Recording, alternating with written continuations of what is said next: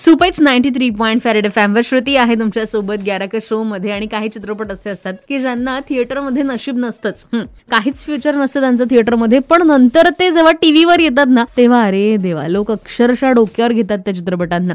आणि याचं एक बेस्ट एक्झाम्पल म्हणजे रहना है तेरे दिल में, R H T D M. गाणी असू देत, त्यांचा परफॉर्मन्स असू देत, ही जोडी असू देत, आपण अजूनही विसरू शकलो नाही आहोत. अजूनही कधीही कुठल्याही वेळेला कुठल्याही चॅनलवर हा चित्रपट सुरू असला की आपण थांबतो म्हणजे थांबतोच. सो हा विचार कदाचित आता डायरेक्टर्स प्रोड्युसरसुद्धा करत असतील की why not encash the situation, right. और इसीलिए रूमर्स ऐसे हैं कि Dia Mirza and R Madhavan R H T D M के सीक्वल के लिए कास्ट किए जाएंगे. आय हाय, इस रूमर को सच्चाई में बदल दो बस बहुत जल्द. फिर इस मूवी को आप थिएटर में रिलीज करो, टीवी पे इसका प्रीमियर करा दो, या फिर डिजिटल प्लेटफॉर्म पे. हम देखेंगे, मतलब देखेंगे.